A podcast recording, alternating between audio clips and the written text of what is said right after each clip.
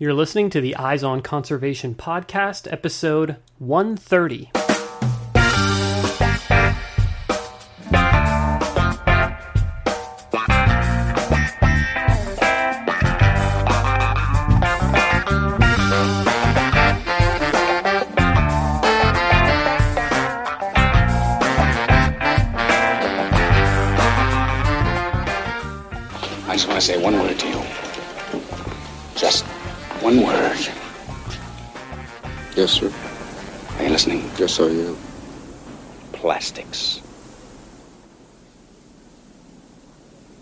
Exactly. How do you mean? There's a great future in plastics. Think about it. Will you think about it? Yes, I will. Enough said. That's a deal. Welcome to the Eyes on Conservation podcast, where we bring you engaging conversations about wildlife and conservation issues from all across the globe. I'm your host, Matt Podolsky, and you just heard one of the most well known movie quotes of all time from the film The Graduate. This film was released in 1967, and now, 50 years later, we are dealing with the impacts of more than half a century of accumulated plastic pollution. Today's guest, Marcus Eriksen, founded an organization tasked with addressing the many pervasive threats that plastics pose to wildlife and ecosystems all around the globe. But first, some of our regular listeners may have noticed that we took a brief hiatus from releasing new episodes this past month. We are currently in the process of restructuring the way that we present the interviews that we share on this show, and we'll actually be rolling out a series of adjustments to the structure of the show over the course of the next several months.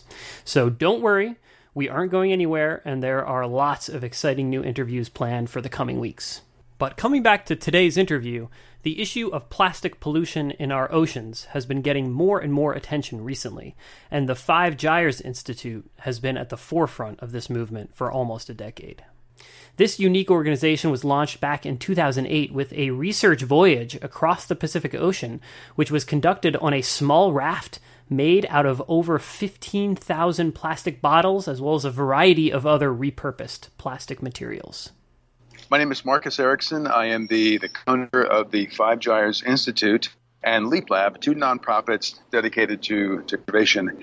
Uh, Five Gyres Institute we began about 10 years ago, studying the five oceanic gyres in the world's oceans and looking specifically at the impact of plastics. We've done about 20 expeditions, gone through each of the five subtropical gyres, including the Arctic, Antarctic, near the equator, and have found this smog of microplastics everywhere. Now, our expeditions, our organization actually began with a an adventure, a rafting voyage.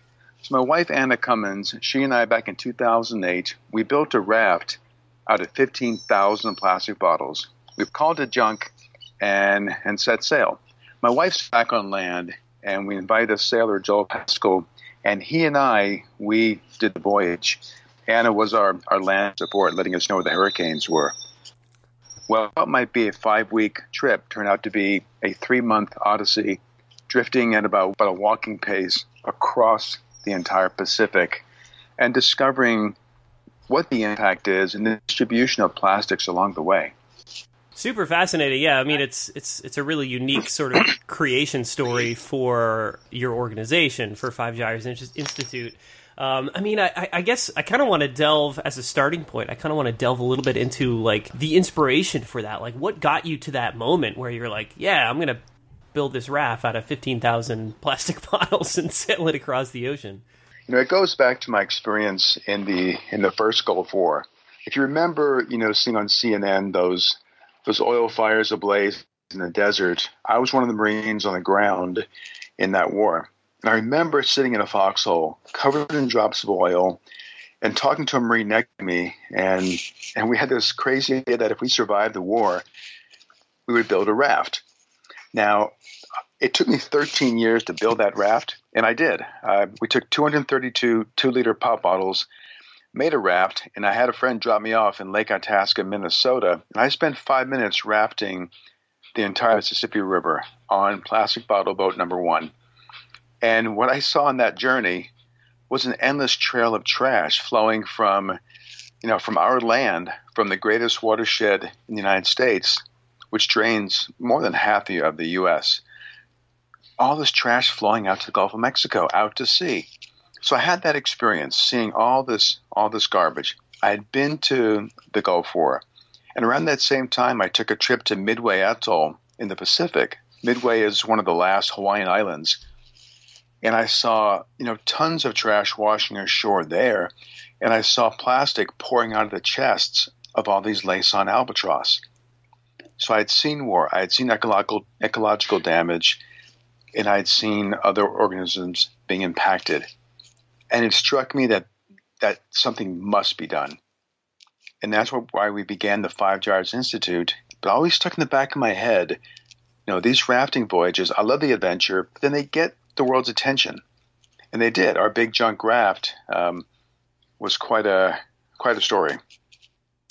Yeah, I mean it's it's it's a very unusual adventure to undertake, and this organization that that you founded, the Five Gyres Institute. I mean, the name comes from. Well, maybe you should just tell people where the name comes from, right? I mean, because you talked a little bit about plastic pollution, but take it to that that next level, right, where you are sure. talking about these five gyres and like sort of the the scale of the issue, um, and and how you got from seeing pollution floating down the Mississippi to this much bigger picture issue of uh, plastic pollution in our oceans. So I, I, had seen, you know, this unending trail of plastic trash going down the Mississippi River out to sea, and as I've traveled, you know, I've seen um, I've seen images of trash in other rivers, and I've seen it personally elsewhere I've traveled to, that all this junk is flowing out to sea. Now we called our organization the Five Gyres Institute because what I know now is that these gyres these natural current systems, for example, in the North uh, North Atlantic, North Pacific, Northern Hemisphere, you have these two massive gyres. The entire North Pacific is spinning. A plastic bottle might leave Los Angeles.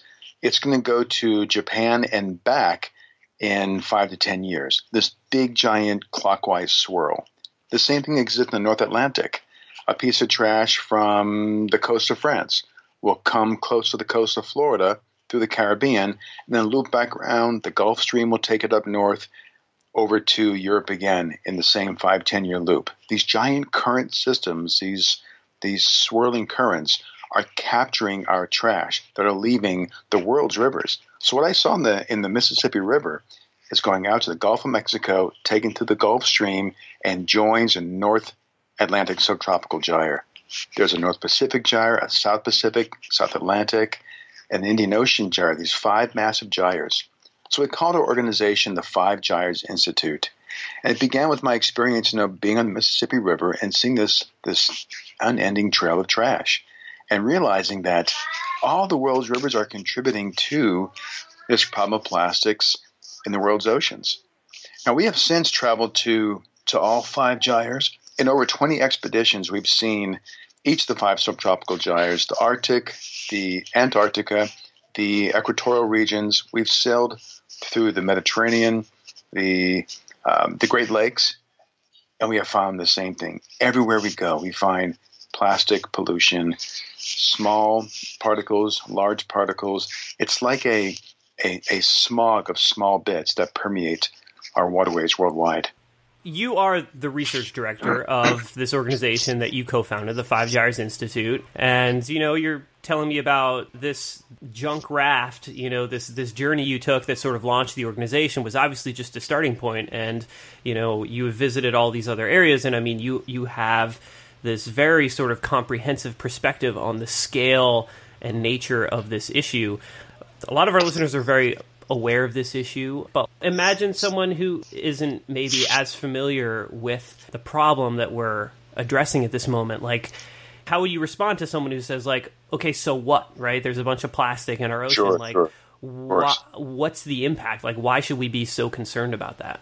If you think about the, the distribution of, of plastic on our planet, first of all, um, we uh, we invented this polymer no more than I'd say 50, 60 years ago. It began being utilized, um, you know, worldwide. We began seeing the first plastic bags and bottles and straws in the early 1970s.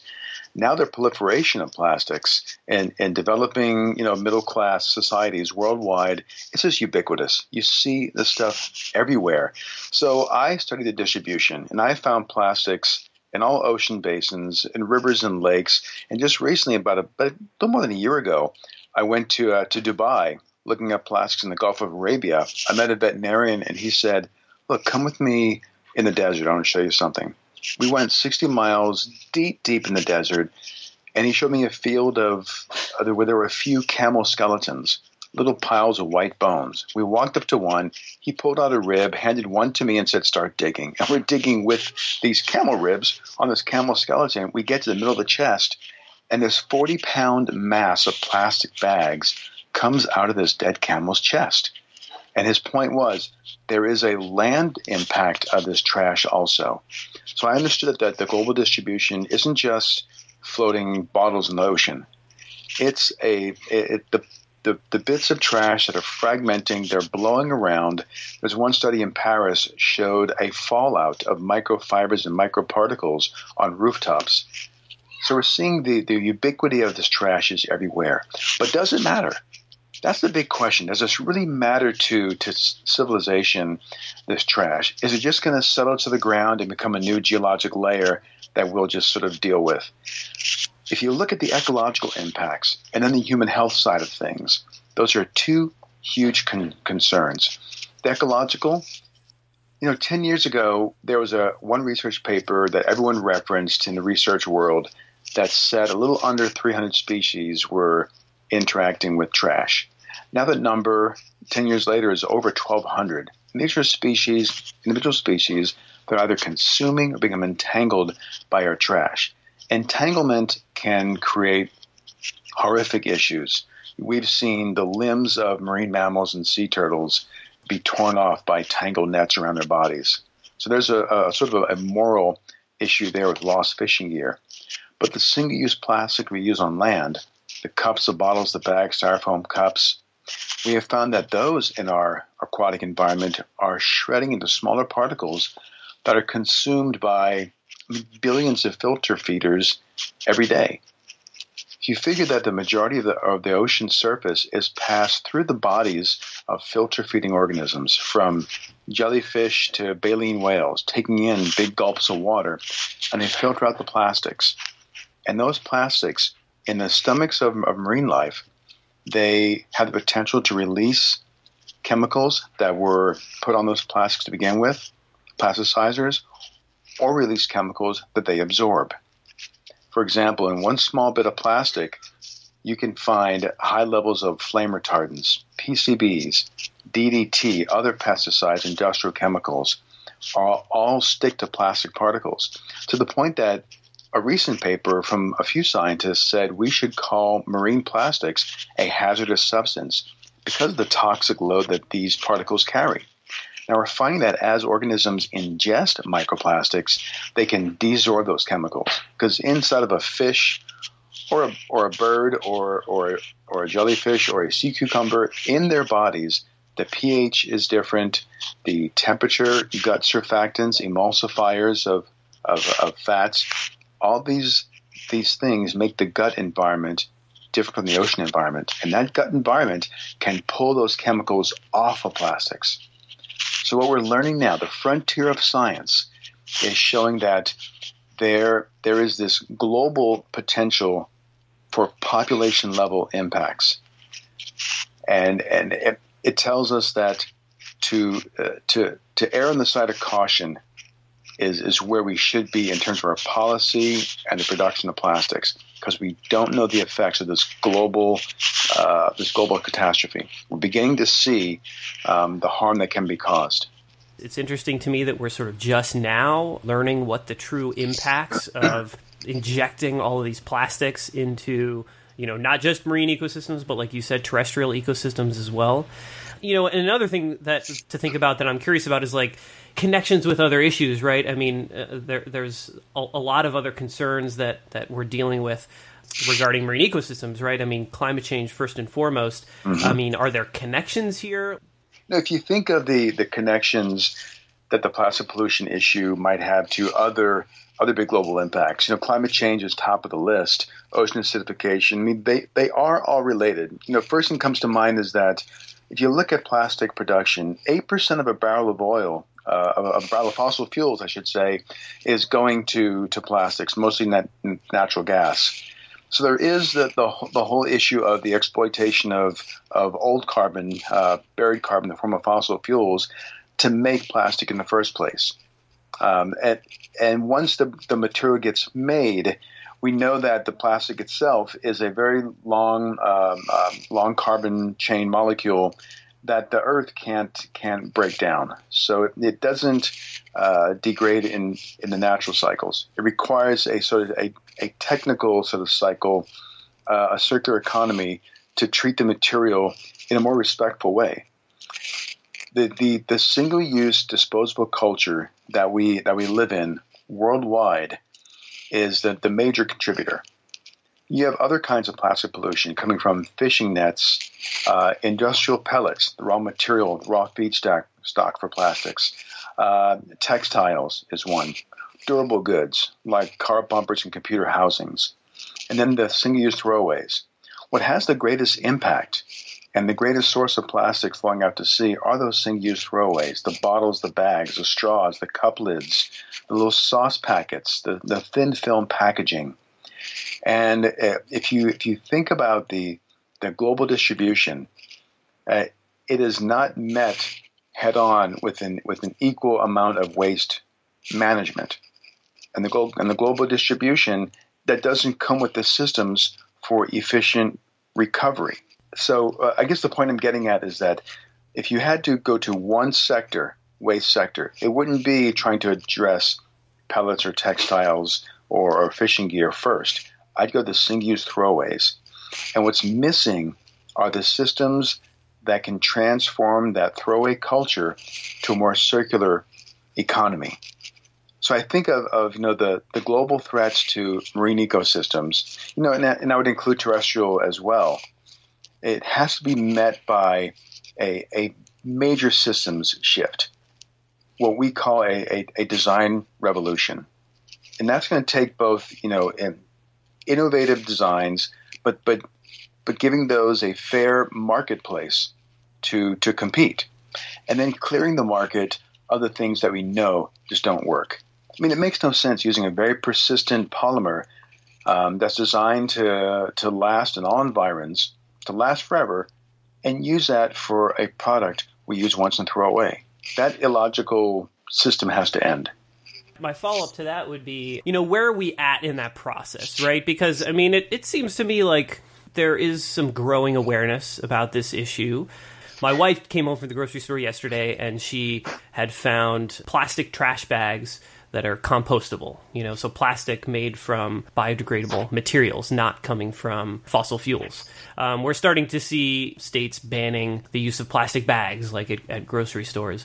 Is what you're talking about like like a, a, a much bigger shift or like is is this sort of you know small steps in the right direction or do we need to be thinking about this issue in a different way and as you can expect uh, as you peel the layers of the onion away you realize how complex these these issues are. Um, you know, if you look at the, the marketplace today, you are seeing some shifts. You're seeing more reusables uh, on the market. You're seeing uh, local policies to ban uh, foam polystyrene, to ban straws, or require restaurants to ask instead of giving you a straw automatically. Plastic bag bans. You're seeing these happen, you know, across the across the country. But what I've, I've observed, and this is happening on if you expand from the local to the global, is a a divide between the the conservationists and and industry.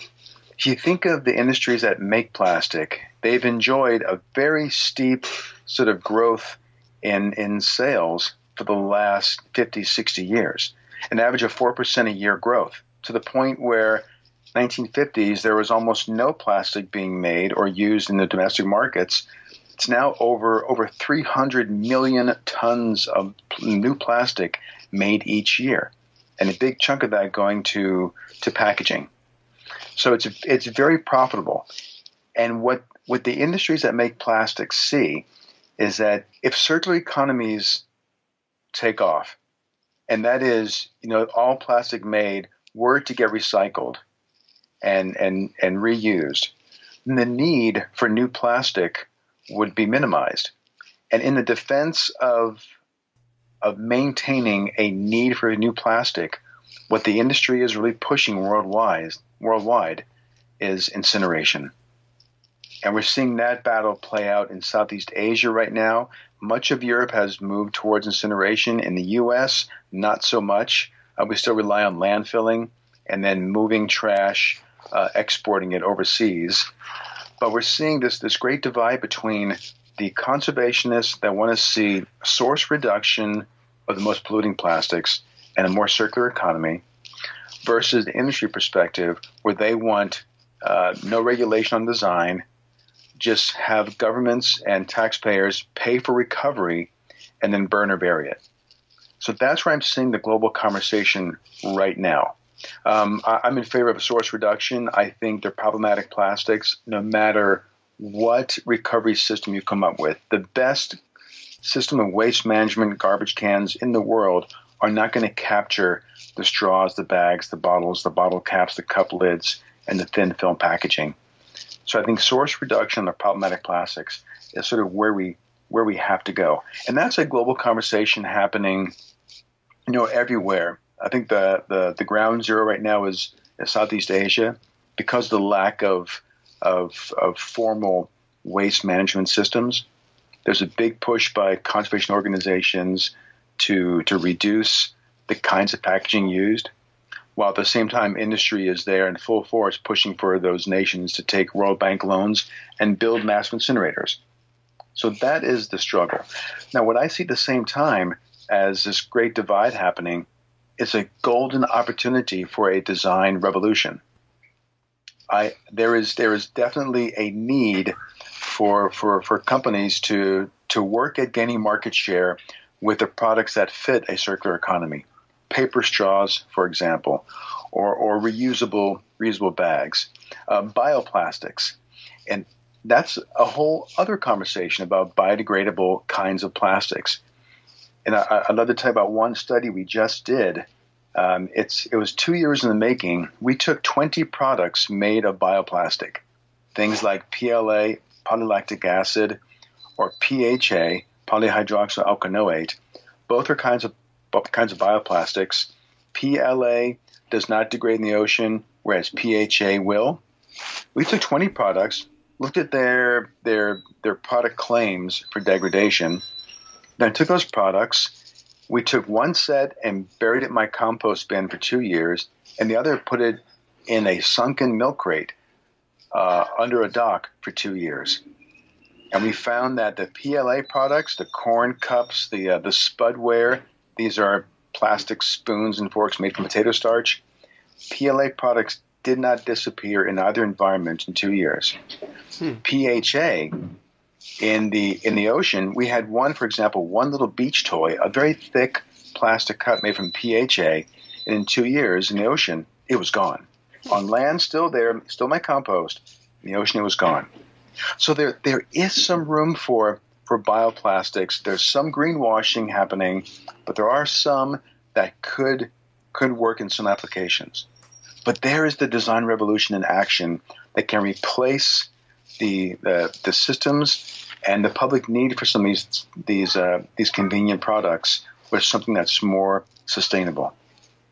Yeah, that, that study you just mentioned is super fascinating because you know I, I had no idea even that there was a difference, right? That, that there were like these two different chemicals, and like you know when you go out and buy something that is made out of uh, uh, bioplastic, that there are these two different foundational chemicals, and that there is this important difference as far as how well they biodegrade. You know, specifically in an ocean environment, um, which is super important.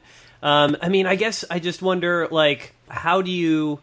It gets so complicated; it becomes hard to figure out where to start. Right. and, and, that's where, you know, when, when I talk with the public, I simply ask, you know, what are you doing locally? Mm-hmm. Um, and, and, I think about the big picture, um, where if you look at the human population in 20, 30 years from now, we're going to top 10 billion very soon. I'm sure in my lifetime I will see it.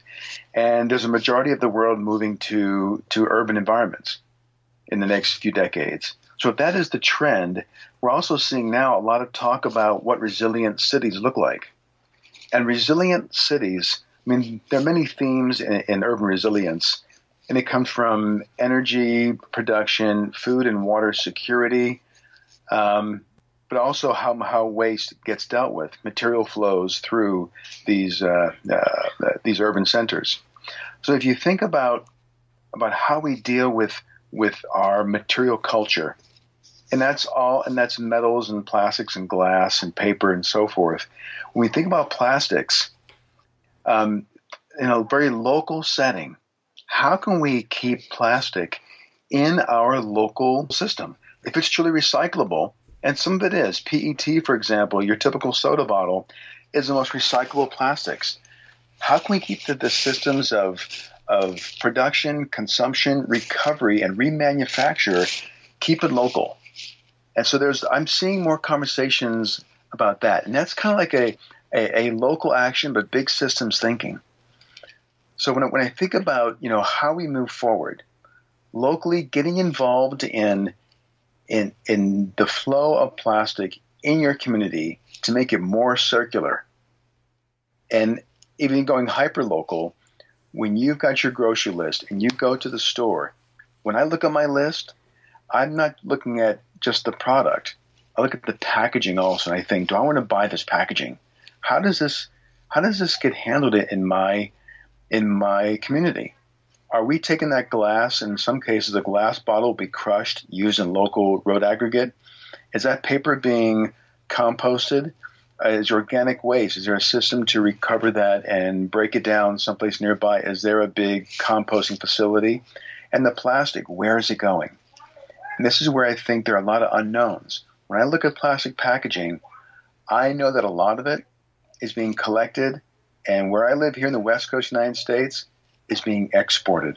I don't like the idea of of the of the plastics that I I used to consume going to China and being handled in ways that are where, the, where environmental and and worker uh, uh, health is less of a consideration I don't want my plastic trash being used by or being handled in that in that kind of situation. And that happens in much of the United States. We export a lot of plastic uh, to other countries because they don't, they don't have the kind of strict uh, environmental and worker safety considerations that we have. And that makes me think, you know, I don't want to buy packaging that has those kinds of ethical dilemmas associated with them if you see what I'm getting at, I'm thinking of you know where our trash goes and my in my part in that responsibility. Yeah, and and you know that's a really essential question. It actually is really fascinating to me that you mentioned that a lot of the plastic that we use ends up getting exported, right? Because that was sort of the question that I was formulating in my mind. Is like I hear bits and pieces of this, but you know I, I feel like a, a lot of people have a lot of questions about you know specifically plastic, like you know where I live in, in Boise, Idaho, like we have uh, uh, you know recycle collection. The information that that that we have available is you know we can go to a website and there's a list of you know plastic types of plastic that they they claim you know they collect in order to recycle. Um, but of course, you hear that a, a large percentage of this plastic, you know, ends up not actually being recycled um, because of the complexity and the cost involved in sorting, um, and also certain types of plastics are more easy to to recycle than than others. Um, and then you have sort of like downcycling, where like maybe it's it's like you know melted down, but it's used for like a different type of of product and it can't be sort of remade into the same product which means that every time you buy that it's coming you know directly from mm-hmm. fossil fuels um, instead of recycled material. so I mean, it's like that that information is not super easy to to come by. It is it is very difficult to get uh, that, that that information. Um, some good information comes from the EPA that tracks you know what we as Americans produce and what we rec- we recover. And if you look at what we get back for recycling from what we make, it's about 9.2%. That, I mean, if your child came home with a 9.2% on a, on, on a test, you think that there was something really failing in the system. Well, that's, that's the case with, with recycling. It is a, a, a, I would say there's a mythology, an American mythology about recycling. It's a, it's a good feel good strategy to tell people recycle. But if you follow the path of trash from from from our hands as consumers in our homes to the recycle bin or to recycle center and where it goes from there, I mean, a lot of it's going to um, uh, to to secondary markets to to become a commodity of waste um, that's often shipped overseas. What is recyclable very little of it actually stays here in the U.S. And what is recycled, it might be your milk jug, um, it might be the PET, which in the form of soda bottles typically. Um, but but the majority of it is either sent overseas or sent to a landfill or incinerated. So the true recycling to take a product and go from a bottle back to a bottle, it, it's almost a trivial amount of the plastic made that exists in a system like that. So it, it's very difficult to apply a circular economy to plastics. Not impossible, but it's very difficult. So I think when I when, I look at, at, at my shopping list, I try to eliminate plastics as much as possible because I know the circular economy does not exist. For metals, it largely does. I often go to uh, to co-ops where I can bring my own packaging, bring my own my own uh, containers to refill. Um, but it's it's not. I think it's not as easy as we think to take a plastic product and make it into a plastic product again, especially for food for food grade plastics. It's almost almost doesn't happen in the U.S. There are a few occasions where it does, but to bring old plastic, clean it, well, collect it, clean it, and remanufacture it back into new food grade plastic almost doesn't happen.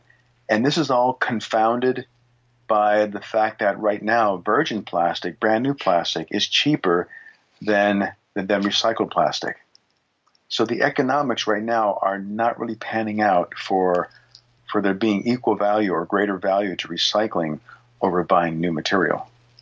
You know, I, I think we've gotten to the, the point in the conversation where I, I want to talk about big picture solutions um, I mean, it sounds like what you're saying is that, you know, sort of on an individual and on a local level, like people should be focused on just reducing the amount of plastic that they consume, and that that is uh, a more important message than recycling, right? I mean, only 9% yes. of the, the plastic that you put in that recycle bin actually ends up um, being recycled and put into a recycled mm-hmm. product looking at, at the scale of this much larger issue, right? And and I would sort of compare this to another really big picture global scale uh, issue that, that we face, um, which is climate change right? And you know, uh, when a lot of people talk about climate change and sort of like the the approach towards addressing an issue like that, because of the nature and scale of that issue, is that it has to be addressed top down, not bottom up, right? So like, it's great to make these uh, sort of personal decisions to use less plastic, um, and that certainly has an impact on a local level. But if you want to address the big picture issue, right? I mean, you need to be thinking about like how do we affect policy? How do we, uh, you know, uh, elect uh, government officials that are going to find a way to address this from a policy sure. perspective? Well, I think what has to happen and is beginning to happen are international sort of agreements and benchmarks for for source reduction and responsibility around the the plastic pollution issue. There have been some recent research looking at you know how much trash is leaving land to the ocean, and that's a good measure of you know a nation's consumption habits, uh, there are challenges with a, a rising middle class and a, and a, desire for convenience. Also, it, it, it, it, sort of makes, it showcases a nation's uh, waste management system. So when you look at the bigger conversations happening, like just about two months ago at the, uh, the UN Oceans event in New York, where a big conversation on plastics, there were national commitments to improve waste management, source reduce, whatever it took to reduce the measured output of trash from land to sea. So we're seeing that happen. And, and like you said, you're right. It's going to take a top down. it's going to take a top down approach to to remedy the situation. It's going to be impossible to solve this by asking individuals to to stop using plastic bags or straws or, or, or say no to water bottles. It's not going to happen that way. Um, that's that's part of it. I should say that will happen locally, but globally we have to see some top-down measures, and they are happening. We're seeing nations uh, commit. I think what what we we'd like to see is something akin to the Paris Accord, where you have these national commitments to to big lofty goals to stop the flow of trash to sea, and that is going to to require uh, three things. I think it's a greater responsibility, uh, a shared responsibility by governments, individuals, and industry. For the last 50 years, industry has been very effective at pushing responsibility onto individuals, taxpayers, and governments to manage waste, and deflecting any regulation to design for recyclability or to reduce the source of, of, of plastics to make throwaway products. That has to change, and it's beginning to change. For example, we discovered microbeads in the Great Lakes, our organization, uh, along with uh, SUNY Fredonia. We published a paper finding microbeads, these small plastic beads from, from facial scrubs, all across the Great Lakes.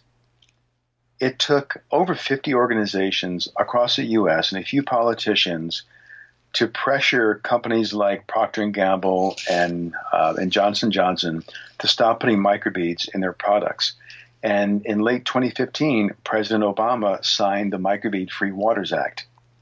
So that we could have gone the route to ask people to stop buying certain products that contain microbeads, but it took a top-down approach um, to to make it happen. What it also did, that kind of leveled the playing field. So you had all companies making products using microbeads to stop putting plastic microbeads in their products. So again, it's going to take a top-down approach and shared responsibility. The individual, government, but industry to step up and and rise to the challenge. Awesome, and and I love the example that you just put forth of, of the microbeads and, and how that legislation um, got passed as a result of that research. Um, that's that strikes me as a really good example of uh, you know sort of the path forward towards uh, uh, you know finding solutions to this issue. Um, I mean, I, I, guess I wonder if there are any examples. I mean, it, you know, maybe it's sort of too early in in the the progress and development of and sort of just our knowledge uh, and awareness of this issue. But like, are there countries that are like really setting the example and like you know, uh, uh, sort of doing this the right way, or um, you know, is there any like uh, big picture sort of like success story that we can look to and you know, sort of use as a model forward? I think so. I think if you look across the globe, you can see examples of, of countries that are doing a great job to mitigate the, the, the way plastic is used. Rwanda, for example, has banned plastic bags. They'll actually confiscate plastic bags from your luggage in the airport. Hmm. Um, in, in, Scandinavia, in, in, in Denmark, Norway, Sweden, Germany, you're seeing uh, more systems of, of, of, reuse and recovery.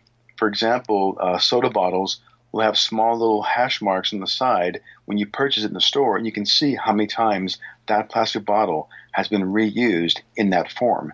The way we used to treat glass bottles in the U.S. Cool. And then, and then you see countries like, like Chile that have introduced uh, extended producer responsibility bills that are unlike any in the world where industry is responsible for recovering a certain percent of their specific product.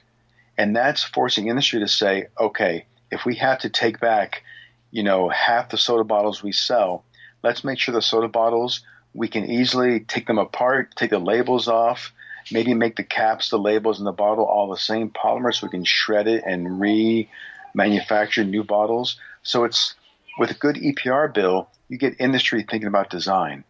So these are some great examples around the world where we're seeing uh, what I consider scalable solutions that can be adopted elsewhere in the planet.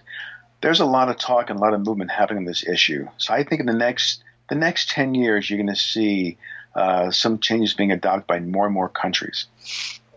Awesome, that's super cool to hear, and uh, some really interesting ways that that uh, countries are approaching this and, and, yeah definitely a lot to learn from. So uh, my last question is just you know what what's sort of next for you? Uh, you know what's on the horizon? Do you have like uh, additional adventures planned or uh, interesting uh, research projects uh, ongoing? Um, what's sort of on the horizon for you? We do. So so my wife and i founded five gyres 10 years ago. We we still you know, work with the organization. It has grown, but now we're beginning a new one called uh, Leap Lab. It's going to behave like a, a science center, but more more progressive sort of programs to to move uh, the urban environment to be more resilient. And and in that in that sort of new uh, this new nonprofit, we're looking at resilient cities and how we manage waste, building local circular economies. You know, plastic. Uh, uh, we're not anti-plastic. It's great in technologies and safety equipment. Um, even the half the space shuttle is plastic. But but the single-use throwaway culture it doesn't fit our local local economies. So I think creating more resilient sort of local economies using plastic in responsible ways it's what's is what's next for us. But we're still at sea, and just this week we secured a vessel uh, to sail around Indonesia in 2018. We're still operating globally, but thinking locally to build resilient, smarter cities. If we can do it here, we, we believe we can export these systems to other communities worldwide. Fantastic, and you know, I, I think that that is sort of the case for for a lot of different conservation issues. Is you have to sort of be, you have to have your mind in both places. You have to be thinking about, like, I, I love how you uh, sort of phrase that, res, you know, the resiliency of local communities, but at the same time, be thinking about the impact you can have on these much larger global issues. So very cool, very cool to hear about these exciting new projects you have in the works. And thanks a lot for joining us on the show and sharing all this fascinating and important uh, information and research that you've been involved with. My pleasure. I enjoyed the conversation. Thank you. All right, that was our interview with Marcus Eriksen, the co founder and research director of the Five Gyres Institute. If you'd like to learn more about Marcus's research and conservation work with the Five Gyres Institute and also his new organization, Leap Lab, you can head over to the show notes page for this episode, which you'll find at wildlensinc.org slash EOC 130. That's W-I-L-D-L-E-N-S-I-N-C dot org slash EOC 130. If you enjoyed this conversation, I'd encourage you to subscribe to the show if you haven't already. You can find the show in the iTunes Store or just about anywhere podcasts are distributed. If you want to help us reach new people with the unique interviews that we air, you can leave us an honest rating and review on iTunes. Just search for Eyes on Conservation in the iTunes Store or follow the link that's up on the show notes page. The Eyes on Conservation podcast is a production of Wild Lens. Today's episode was produced by myself, your host, Matt Podolsky. Our theme music is by The Humidors.